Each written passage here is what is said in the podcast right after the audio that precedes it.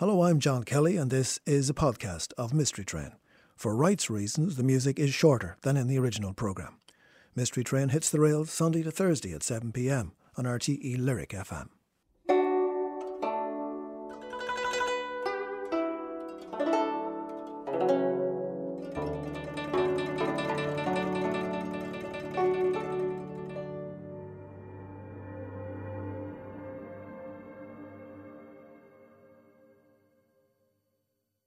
Music there from uh, Adrian Crowley, and we'll discover later if it's Crowley or Crowley. We've been talking about this for a long time on this programme. But Adrian is my guest tonight. Every Sunday night on Mystery Train, we get someone in to pick the tunes, and tonight it is Adrian Crowley.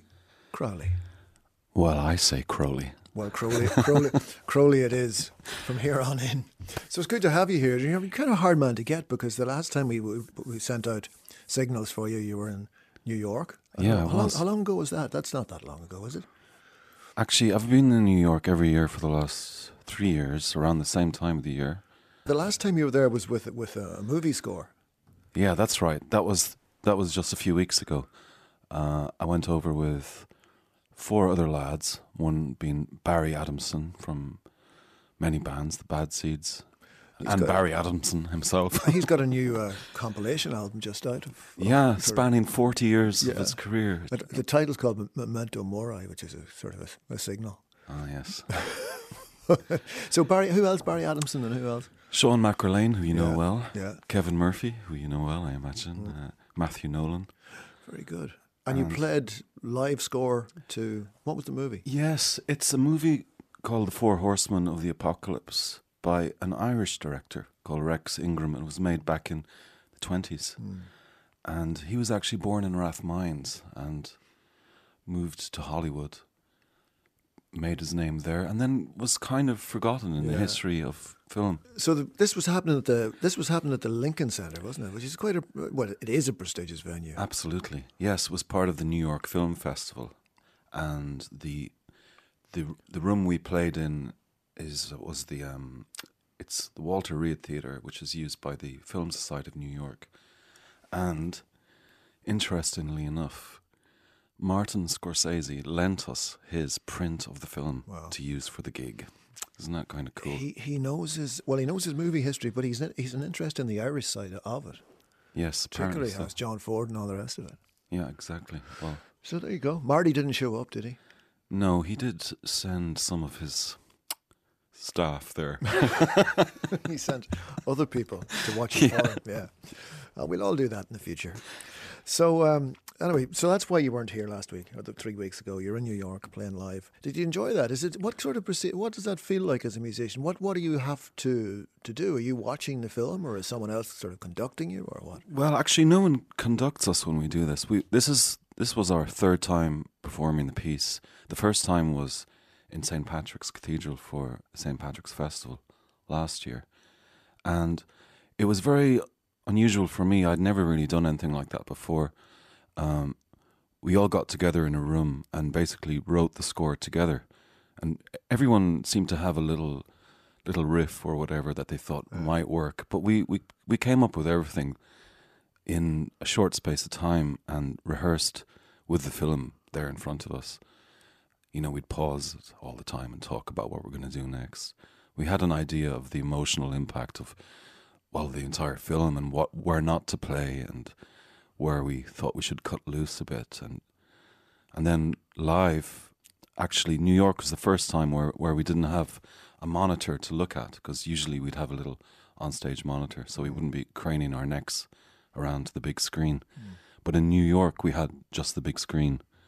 And it was very surreal. I, I, felt we were inside the film, you know, mm. and uh, I think we all went into a trance at some stage, which you know you can easily miss a cue if you go into that state of mind. But you kind of think of those guys in the old days who had to play the organ live to uh, horror movies, and what a job! Yeah, yeah. Well, a job's a job. We uh, played a track just at the top of the program. I don't know if I credited it or not from the album Dark Eyed Messenger, your most recent album um, a song called The Wish. And we'll maybe play something else from you as, as, the night goes on. But you're here tonight to pick your own your own choices of music, Adrian. Yes. And uh, your first choice is Robert Wyatt. Is that where you want to go first? Yes, exactly.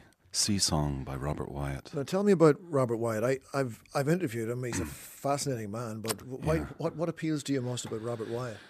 Well, uh, his sweetness, his beauty is he's he's got something very special. He's got humor, and he just breaks my heart. You know, I've never met him. Um, I just I just think of him as some kind of uncle figure.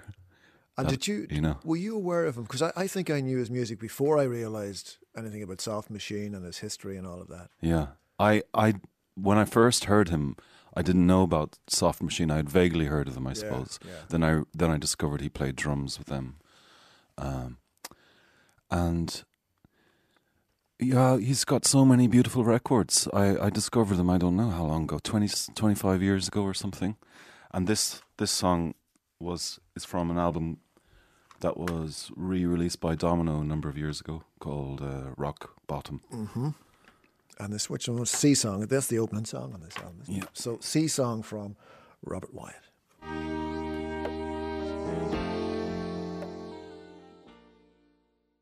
And that's Sea Song from Robert Wyatt from the album Rock Bottom. The first choice tonight of Adrian Crowley, who's with me in studio picking all the tracks. You can tell, you can tell from that uh, it's something about Adrian's own aesthetic there. That's not a three-minute hit wonder, is it? Uh, no, it, he It's kind of goes against any idea of convention. It's a he? big. It's a big. Well, you, the word sprawling sounds like it's something wrong with that. It's not sprawling, but it's it's a complex, well put together thing. Absolutely. And just when you think the song is ending, you know, you're coming into what you assume is the outro. It just goes on and on and keeps meandering and swimming away. I suppose maybe that's that's what it was reference to. And you, you mentioned there while it was playing that you discovered that Bowie was uh, that was his favorite song. Yeah, I only discovered that um, two years ago. I, I was thrilled, you know. Um, you know the kind of stuff that happens. You go down a uh, foxhole on YouTube and discover these weird old interviews transferred from VHS. And there was an interview with him in a hotel room, and he he was answering questions that fans had put to him by letter. You know, Right. so he's reading out the questions uh, from pieces of paper, and one of them was, "What's your favorite song?" And he said, "Sea Song by Robert Wyatt," and it, it, I even I liked him even more after that. Bowie, that is, and I love Bowie. Terrific. So, uh, Adrian, where are you from? Because this is complicated. It is actually. Well, maybe not in your head, but it was it, It was to kinda- me when I tried to figure it out. Well, for a start, John, the very question I find very difficult to answer. The question when someone puts to you in passing, they say, "Where are you from?" I, I really don't know how to answer that question a lot of the time. Does that mean where I live now, North Strand, or where I grew up, uh, mostly Galway, or where I was born, Malta? And how did that come about? Because even though Malta is relatively close to us, I don't really know much about Malta. I suspect, unless you've been there on holidays, it's a bit of a mystery to most of us. It is. It's an independent country, has its own language. Um, well, the reason why I was born there is my mother is Maltese, Right. and um, before I was born, the family lived in West Africa, in in Sierra Leone, and um, Her was- family or your dad's family? well, uh, well, the family that I'm from. Oh, so, you- so my you- father and my older siblings, So it is my family where I'm complicated, from. yes. So what, what, what- you know, what were they doing in Sierra Leone? then? Well, my father is an engine was he's retired now, a structural engineer, and he worked for a a Scottish firm, um, and they worked. He had jobs in Libya and West Africa, working on road infrastructure, structural engineering, right. and his his work brought him around. Right. And my mother was living in uh, just outside Benghazi in Libya. Um, when they met, they met in a sandstorm. Right. Yeah, and my mother, you know, my mother's story is just so incredible. She wrote a book about her early life. That's in there. What's it called? It's called Beyond the Ghibli. Beyond the Ghibli. And what's what's her name, by the way? Her name is Vicky Crowley. Vicky Crowley, Beyond the Ghibli. I must check that out. Do any of these aspects of that background impact on you? I mean, do you feel that you're in any way Maltese or, you know, Yes, I do. It's funny though. Um, I never really know. I mean, I, I was back in Malta recently with my family, and and uh, I felt I felt really at home in certain parts.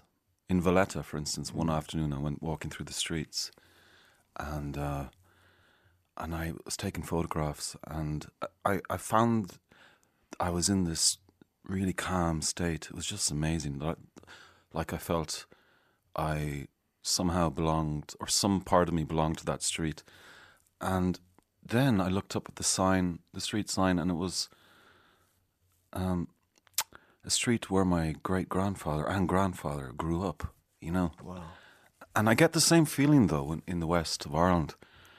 But growing up, I I never really I could tell you, you know, where I where I really did belong. I, I still don't. Really It's know. interesting what you say because normally, you know, you ask somebody where they're from, they'll tell you they're from Mayo or they're from Dublin or whatever it is, and you don't think that for some people that, that is actually a complicated question. It is, yeah. Yeah, I didn't really feel like I, I was in an, an especially uh, Irish household, you know, what with all the traveling we were always doing, and um, also all my siblings. At one point, we were all from different countries, born in different countries. Really? See, I said from. You're born in different countries. And what language is spoken in the house then? oh, at home was always English. Yeah. But your mother obviously spoke Maltese. Oh, yes. And did she speak Maltese to you? I'd pick it up. Her mum would often visit, and they'd only converse in Maltese.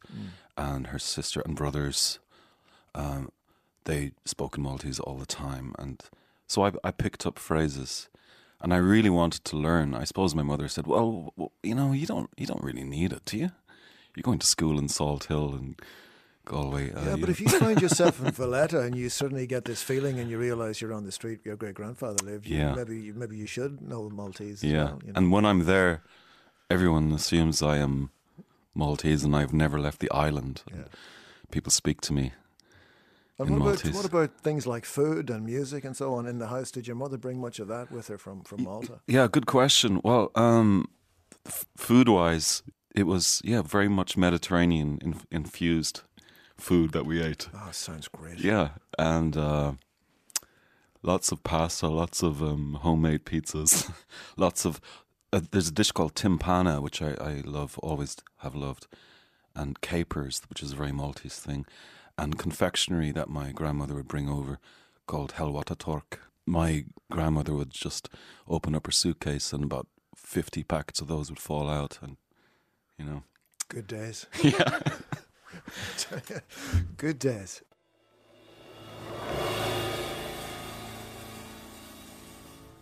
Wild is the Wind from Nina Simone, choice of Adrian Crowley, who's with me in studio tonight picking all the tracks. So, Adrian, uh, when you first started to find music that, that kind of you really, let's skip through the usual kind of, I heard such and such Yeah. on top of the pops or whatever it was, but let's get to the point where you're actually, um, you know, you, you want to kind of buy your own records or you want to own your own records and you find people that are yours. Yeah. Um, well, actually, it started off with um, cassettes that my sister Deborah used to make from the radio, and I would get these songs into my head. I'd get the cassette into my Walkman and play it and play it. Uh, many, a lot of the time, not knowing what the songs were, Mm. And um, so I, I'd confuse things all the time, you know. And by the time I was in, say, Intercert, I, I, I didn't know what a compilation album was. I no I had no idea. Mm. I was a real loner anyway, and so it was really when I came to Dublin to go to college. And, and and then what happened? Your musical uh, your musical journey. Well, I I was studying something that I was working hard on, but I didn't really love, and Which is what? architecture. Right. And Well, you need to be committed to that. All right. It's a long course. yeah, and you know, I worked and worked at it, but I wasn't happy. And I had a guitar with me that I borrowed from my younger brother, and uh, I started writing songs in, in my flat. And I, I had friends who were who were in like Dublin guitar bands, and I used to go to the Baggot Inn and McGonagles and the Underground, the White Horse, all these different places. Later on, the Funnel, just saw hundreds and hundreds of gigs. Oh yeah, and then eventually Whelan's. Mm-hmm. uh, so, so uh, still, I was just picking things up as I went along, and I a song would stick in my head, like say, um, "The White Lady Loves You More" by Elliott Smith, for instance, and I would just obsess over that song for months and months and months. I'd I'd kind of I I'd I'd obsess over songs and single albums and um, just try and I'd just try and figure out what what it was. What what is this that is making me feel this way? What is it? Yeah, because I was just about to ask you there. When you say you obsess over a song for months on end, is it are you obsessing over the emotions in the song, or are you obsessing over how it was put together? Well, the mystery behind the song of and you know the story of the of the singer not knowing anything about their life that's a big thing and i imagined always where that must have come from the story of the song or the magic between the notes the words and everything that kind of strange amorphous quality that that badly copied music has and you don't really understand what is making the sounds and what you know how it actually managed to get recorded you know in in what seems like this kind of um, just a moment captured at the right time. And i think at the time i was wondering i was already being seduced by the idea of making a record without ever really thinking i would ever make a record you know I want. Uh, let me come back to that about making a record because, given what you've just described, it sounds like you haven't really.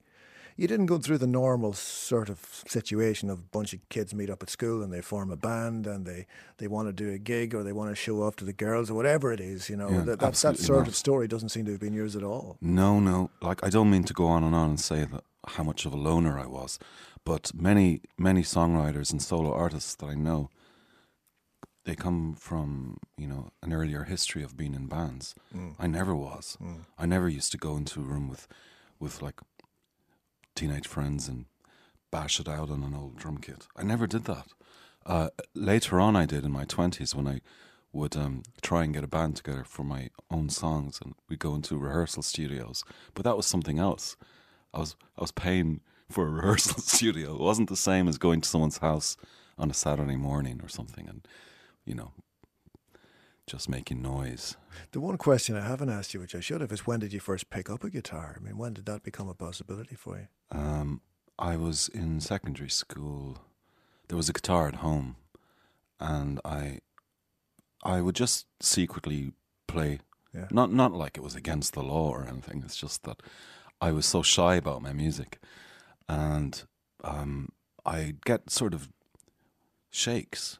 You know, my hands would start shaking if I if when I managed to put two two chords together or three chords together and pick out a melody. I'd get this unbelievable rush, and uh, I I took that as some kind of sign. You know. Your next musical choice, and we, there's plenty more to talk about. And this, this guy will set it up. I'm sure what we what we could talk about after this. You want you want to play a track by Lou Reed? I love this song, and I only just discovered it three years ago. Vanishing Act, and it's words by Edgar Allan Poe.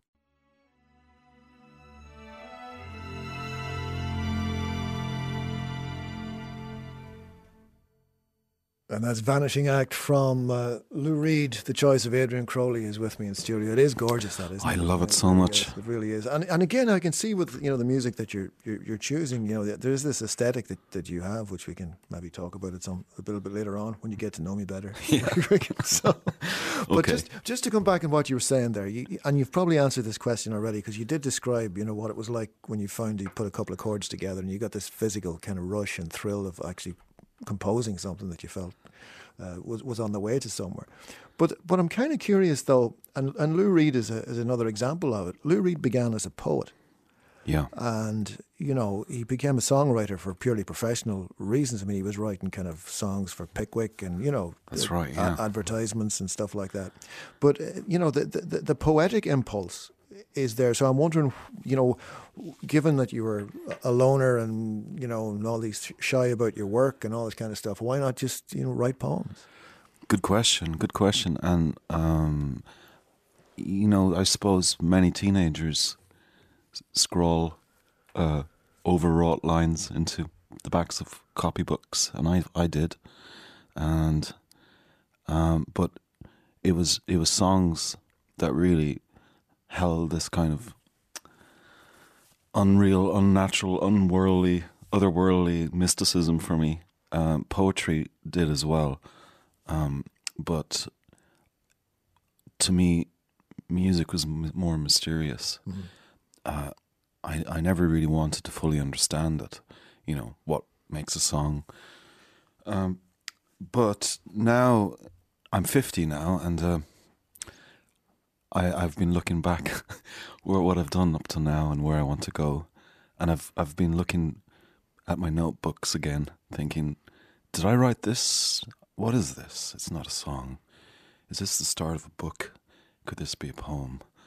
So it it all blurred together, and it still does. But I would like to maybe see if I can gather up all the things that aren't songs and put mm. them in between two covers. Yeah.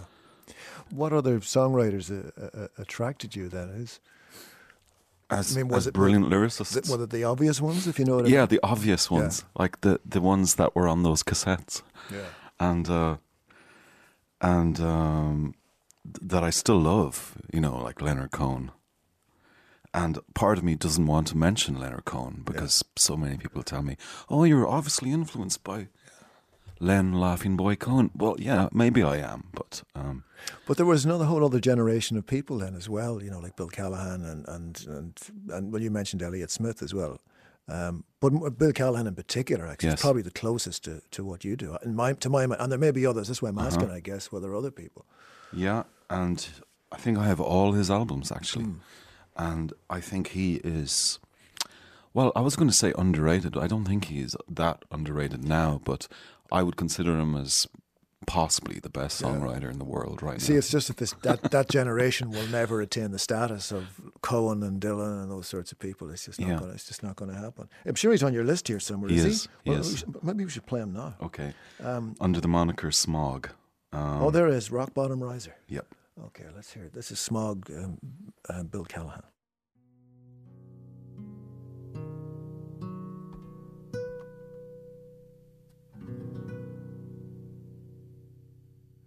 Rock Bottom Riser there from Smog. That's uh, Bill Callahan. The choice of Adrian Crowley is with me in studio. I'm not surprised you picked uh, Bill Callahan tonight, but uh, what- what's what's interesting, we were just talking about that while it was playing. I'd say if, when someone hears Bill Callahan for the first time, they think, what's, what's going on here, you Yeah. know? And yet, that's that's a pretty straightforward, in one way, song. I mean, the chords and everything is pretty straightforward. A musically it is. Classical ending on it, you know, the classic end Exactly. and uh, and yet there's some kind of there's some kind of what's the word gravitas that he has, you know. That's exactly what I would say it has, gravitas. But you know, musically, say if if you were to um, tr- try and take it apart chord by chord or whatever, uh, the first time you hear it, the first time I heard that, and um, many people would probably have thought the same, is that you you kind of know what chord is coming next, and and then when it does fall the way you expected it to, you're happy it did, and. Uh, and the feeling just the simplicity the beauty of, of the whole song you feel like it, it just couldn't have been any other way. And it sounds like it has always existed you know? And you said just before we played that you reckon he's the be- he to you he is the greatest songwriter. I, I know it's a pretty big thing to say but i've said that a few times to myself. I would say so yeah i think so. Right now this today At this moment, This at this moment, yeah. sitting in this chair i would say yes Okay, your next choice is Aldous Harding, who um, I must say I love Aldous Harding. She's from New Zealand, isn't that right? She's, Yes, um, I, I finally got to see her play live this time last year in Paris, and she put on this incredible show. Really bewitching, and I just think she's a very special artist. This is called Imagining My Man.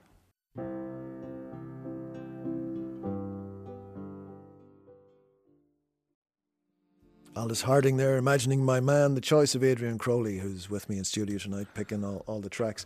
So that that kind of, uh, I've used the word aesthetic a couple of times, which I prefer to avoid. But, Okay. but but but I'm just curious when when you hit on this aesthetic that that you you have of you know you're you're you're you're not ABBA, you're not ACDC, No. you're not you're not you're not blasting stuff out.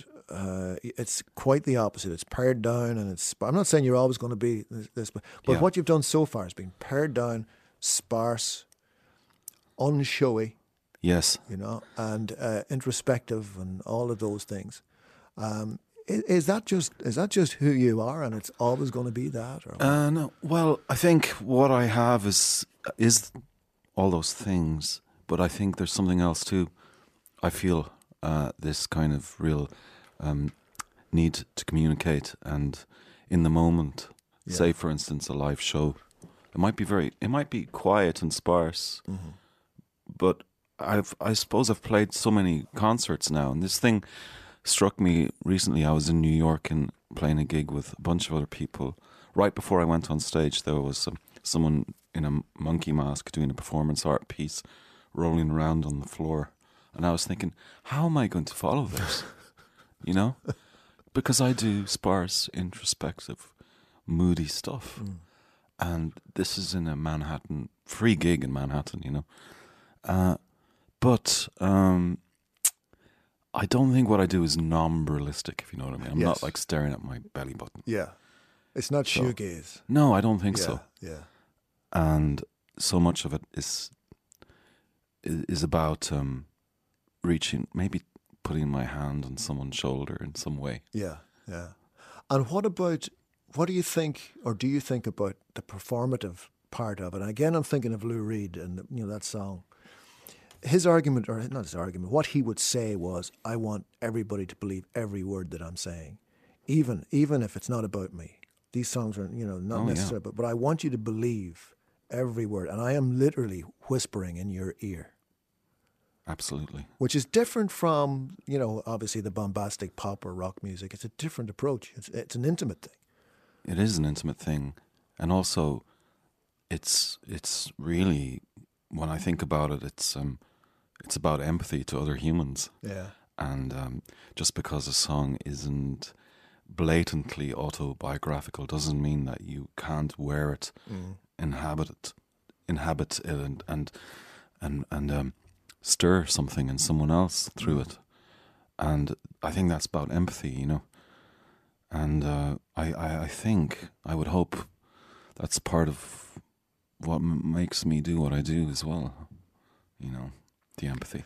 and in terms of the you know the loner aspect or the shy aspect and all of that, yeah, you're not you're not you're not uh, awkwardly shy. It's not that you can't talk to people, but but Now I can. Yeah, but, but when you start singing songs like that, though, and you're, I mean, I think a lot of people sometimes have a concern about, or uh, I think sometimes people are confused because they see performers, actors in particular, doing the most outrageous things.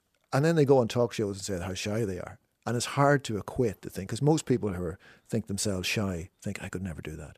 And Yeah. yet you get up and sing these songs. And it must have been at some point a very difficult step to take. I do remember the very day where I thought, okay, I'm I'm pretty nervous. This is my first gig. I, I didn't sleep the night before. Uh, it felt like right the morning of the first gig. It felt like the worst idea I'd ever had to put myself through this, Yeah. and it was almost like, you know, throwing myself into this really scary situation to come out the other side. Um, and without doing it, I just knew I would never. Without doing it that first time, I knew I'd never be able to Yeah. get up on the stage. And there, there is this kind of, yeah. It it doesn't really make sense when you look at it like that. But we have many sides. Sometimes we just don't show them all. And when you're on stage and you're in the middle of a gig, uh, do you feel, as some performers say, that's the happiest place for me? That's Oh, when I'm yeah, absolutely at my best. Yeah, I, I just feel, I feel like that's where where I should be at that moment in time, if if my monitor mix is just right. And what do you like after a gig? After a gig, oh. I mean, can you talk to people? Do you want to be in a darkened room? Do you want to go out in the town? What happens? Well, I want to do all those things at the same time, you know? It's very confusing. And if I'm on tour, uh, a lot of the time I'm totally by myself on tour. Only recently I, I brought along this great person who was the tour manager and driver and buddy. And now I, I'll never go back. I'll always have someone with me, I think. Mm. But on tour, I'd jump off the stage, then I'll be manning the merch table. And if it's if it's around Europe, there's usually people there waiting to talk to me, or either if if not to purchase a record, they just want to talk, and I love talking to people.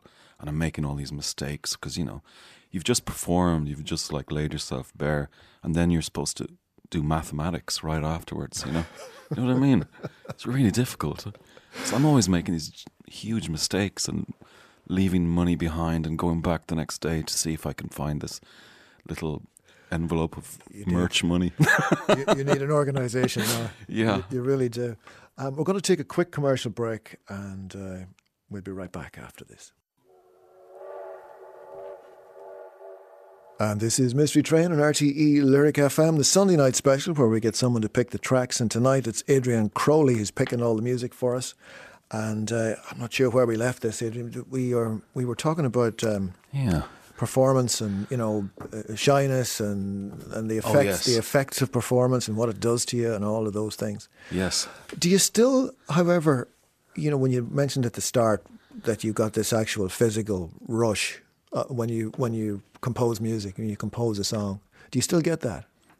I do, yeah. If I don't get it in some way, I feel what what I have there isn't really right. Right. So so yeah, that's It's kind of um, deceptive as well because sometimes, uh, well, it's you know, writing music, writing songs.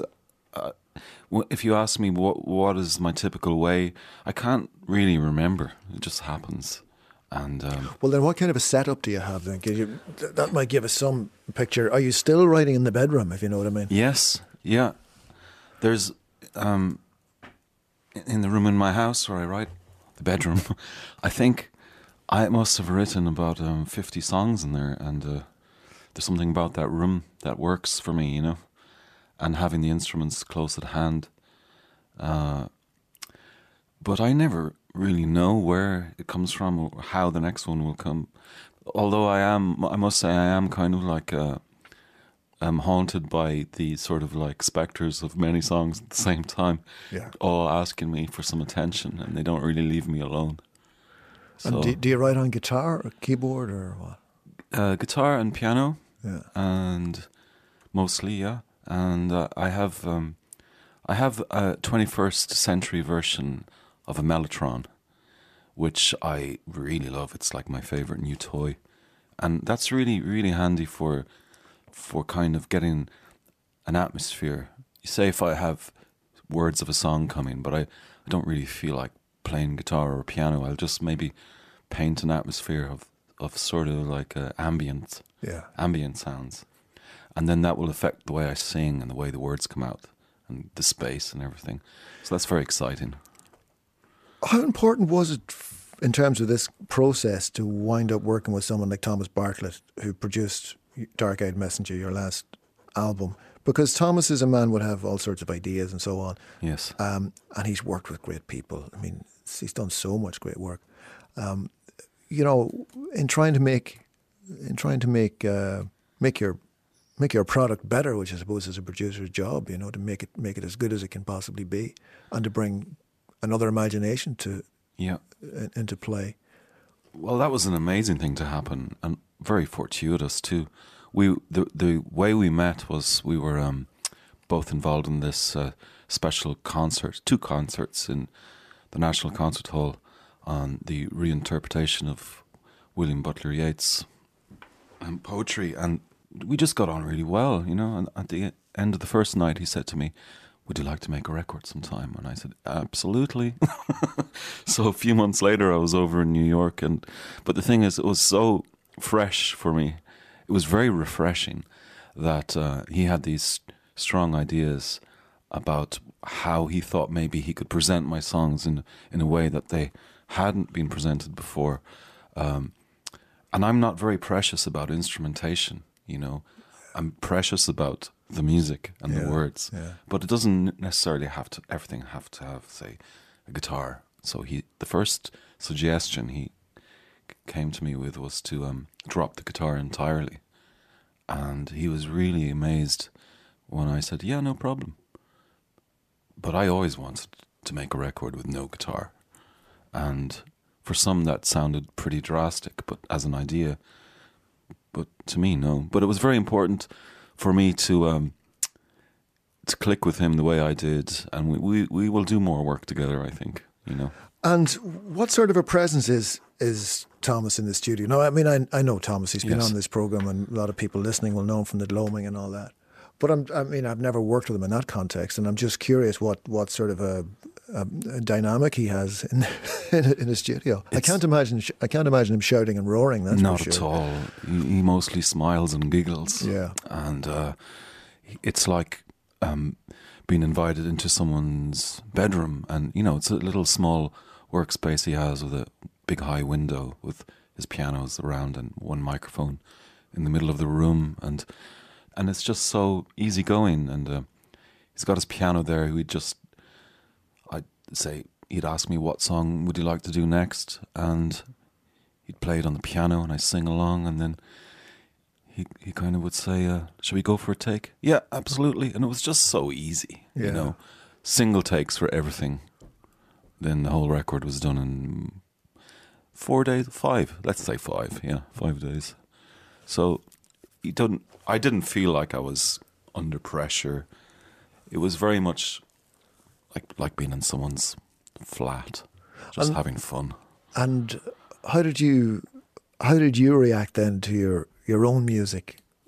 You know, being represented in this in this way. Well, it made me very proud because all the thought that I had put into the arrangements and writing in the demos, um, all those little things, all those ornaments, all the spaces, the the unusual shifts um, that the music had in the demos, they were all kept the exact same way in the reinterpretation that Thomas brought to it.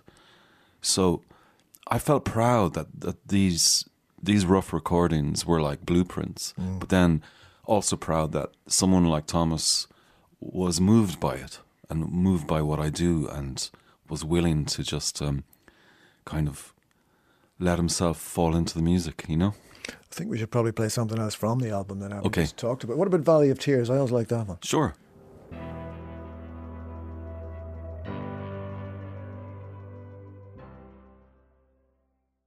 Valley of Tears, Adrian Crowley from Dark Eyed Messenger, and Adrian's with me in studio tonight picking all the tracks. Now, this this next track you're going to pick, Adrian, is uh, it'll need a bit of introduction because it is one hour, four minutes, and eleven seconds long. So, Yes. unless we decide to really uh, go rogue, we can't really do that. Yeah. So, David Sylvian, Well, this album, um, it seemed to have it seemed to have just come out without me knowing about it till a couple of years later, and it's um, it's in collaboration with uh, an American poet called Franz Wright, who passed away three years ago, and so it's this long, rambling, beautiful creature of a thing, very moving. Uh, it's full of humor. It's there's there's a sense of um, mortality in the voice of the uh, narrator, and uh, And- very uncommercial, I suppose. And, and who narrates this? Is it Sylvian himself, or is It's- he got the, it's Franz the- Wright. It's the poet himself. Yeah. Yeah. okay. okay. So, but it came out as a David Sylvian album, um, but it's hard. It's hard to figure where where one character stops and the other starts in terms of the contributors. I think uh, it's astonishing. It's just, it's like, it's very cinematic. It's poetry. It's beautiful music, and it's beautifully human. Okay, well, we're not going to play an hour and four minutes of it, but we'll, we'll play part of There is a Light That Enters Houses with No Other Houses in Sight.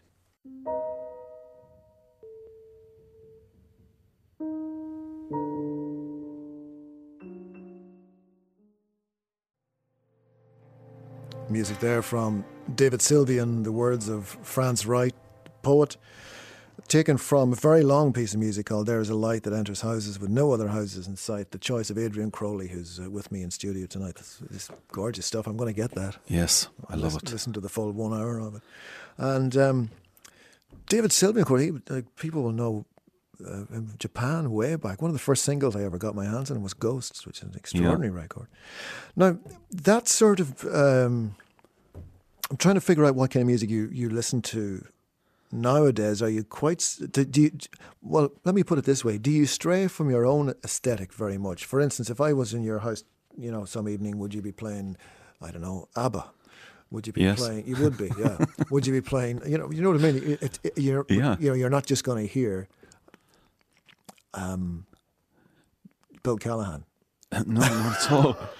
um, also, I mean, say for instance, if I've been working on writing all day, Yeah, or recording, or touring, or something, at the end of the day, I want something totally different. sure.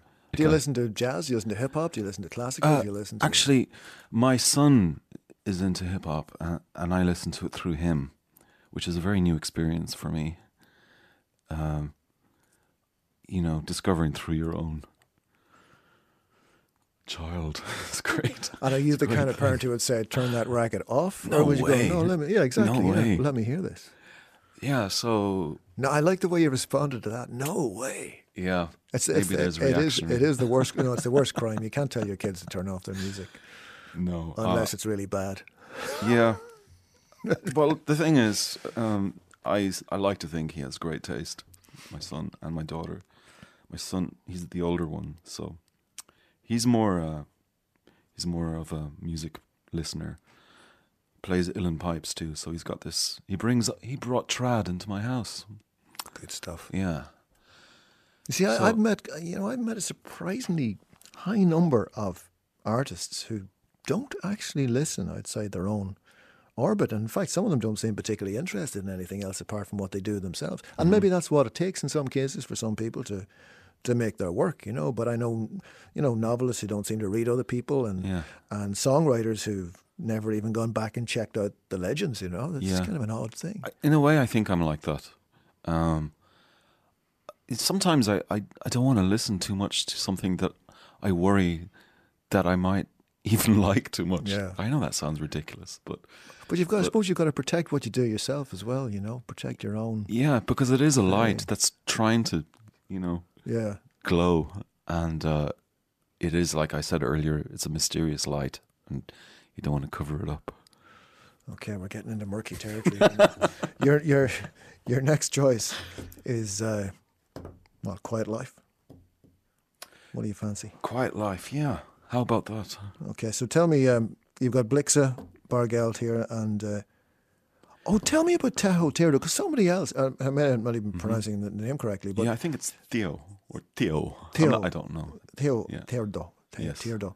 Someone else recently sent me a link on Spotify to music by this particular person. So, what what can you tell me there? What do you know about? I I know very little about him actually, Theo, but he he composes a lot for film, and I do know that he had something to do with an Irish production recently. Uh, but I th- yeah yeah, that I think that that makes sense to me now. and I think Cillian Murphy was involved in it. yes, that makes Okay. perfect sense. Yeah, Okay. and Blixa, I love his voice. You know, uh, he was in the Bad Seeds with Nick Cave for a long time, one of the early members, and also the famous um, semi-industrial Berlin band with a very long name in German. Einster, yes, Einster, Einster, Neubatten. that's the one. Uh, demolishing new It's the buildings. one reason I don't play them on the radio is I can't say their name. So, well, They've got a great track called "Silence Is Sexy." Do you know that one? oh yeah, I do know. it, That's yeah, an yeah, amazing piece of music. Yeah. But uh, only for, only I can't pronounce their name. I would play it on the radio. Einsterbats. Oh, I think it's Einstürzende Neubauten. Einsterzende Neubatten. Yeah. Yeah. So Anyway, this isn't them. no, well, Blixa was in that Here's band, Blixa. and And uh, Theo Teardo, we reckon.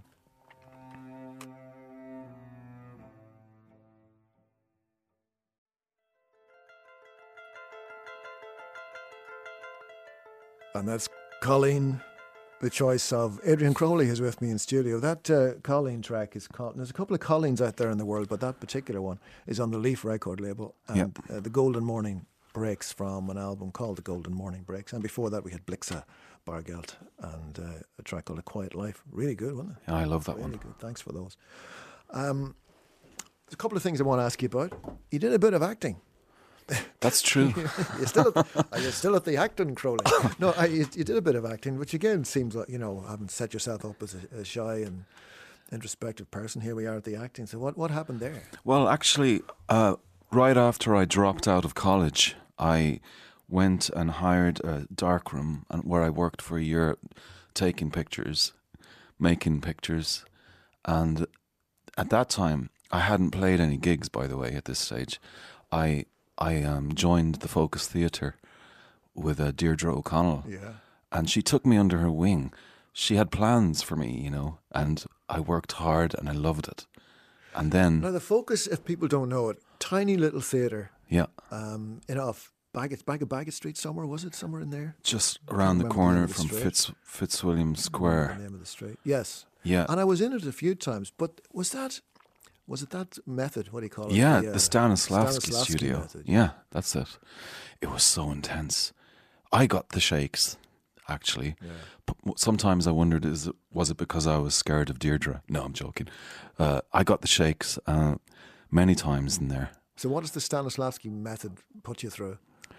It, uh, some some people kind of crumble and they end up crying and rolling around and not sure not sure how to pull themselves back together afterwards. Is it, is, Uh, it, is it method acting? It is. It's method acting in in a real kind of pure way. Uh, it's sort of like elemental in a sense. You the the typical studio. That's what we would call it. The class. Uh, you'd have to if you were if if Deirdre allowed you to come in, it was to watch. You'd have to watch. Observe is the word she used for minimum three months. You'd go every week as if you were going to your class, but you would have to just sit down and watch, observe. And eventually, uh, she would point at you and then point at the stage, and then you just have to get up on stage and start improvising. Uh, a terrifying idea, I think, but amazing. So I did that with her for, I think it was two years. And uh, then I went to live in France and I started playing gigs. So you, you, were, Um, you, you were thinking of being an actor then? You must, Yes. you must have been quite serious about it to put yourself through all that. Yeah, I was. I, it's, I, I just decided one day I would have to do one or the other. But now I think I can probably try and do both. I, I wouldn't mind it. Uh, I was involved in a film just this year. It was finished, a feature film. Um, it's sort of um, a docudrama, so it kind of falls. I think falls between two disciplines of filmmaking. But there's a lot of drama in it and a lot of acting. It's called The Science of Ghosts. So I got a, a taste for it again. And did you did you find that experience fed into the the songwriting in any way, or has it contributed in any way to Uh, the other part I- of your life? I don't know, but maybe something, maybe it fed into some of the performance um, where I would be able to go into a state of not really caring about uh, being in front of people. You know what I mean? Your next choice, Katell Keineg, um, who I used to know quite well, and she's now living abroad, and I haven't seen her in a long time. Oh yeah, she's a close friend. She lives in Cardiff now, and this song was the first song I heard of hers. Before, before years before we ever became friends, I never really knew I'd ever meet her, you know, and uh, I was bowled over, absolutely bowled over, and I remember when she was performing. Well, I don't know how many years ago it is now, but there was nobody else like her. She was absolutely unique in what she was what she was doing. yeah, Um, this is from an album which I like too called Jet. Which song do you want?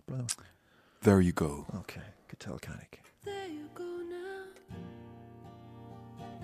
swinging Keineg, there you go from the album Jet, which is the choice of Adrian Crowley, who's my guest on on Mystery Train tonight, picking all the music. Um, what, what about the what about the writing, the written word? Now, before you go, uh, what what are, you Yes. go, are you going to do something in that direction? Do you think?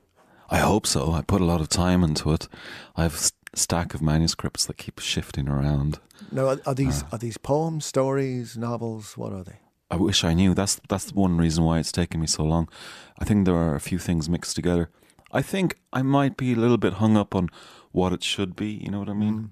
There's a lot of alternative novels around that incorporate lyrics. and- Alternative novels usually just means that it's not really a novel. yeah, maybe that's all I need to tell myself. Yeah.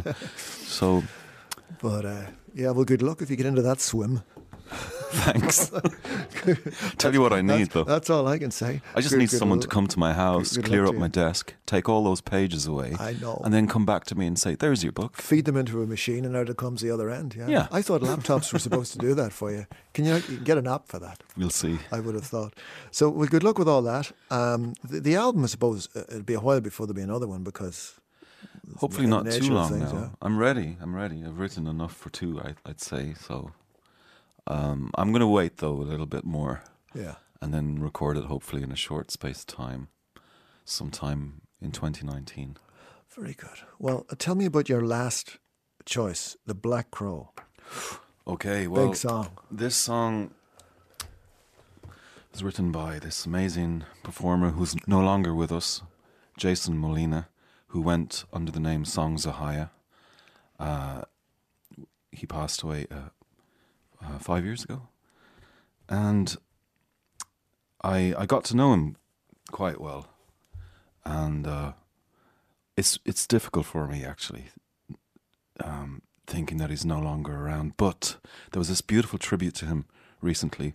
A book has come out about his life, and their his band have gone on a tour of America and Europe singing his songs. And recently they came to play in the Tivoli, and they asked me to come and sing Wow. two of his songs.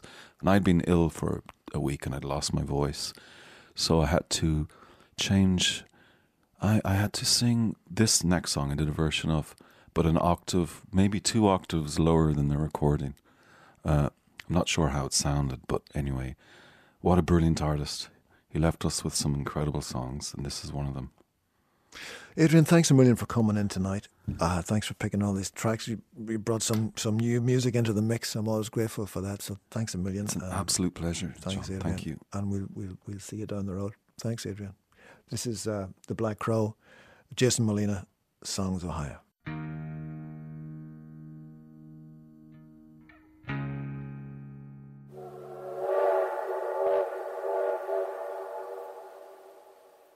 You've been listening to a podcast of Mystery Train with John Kelly. Mystery Train hits the rails every Sunday to Thursday at 7 pm on 96 to 99 RTE Lyric FM.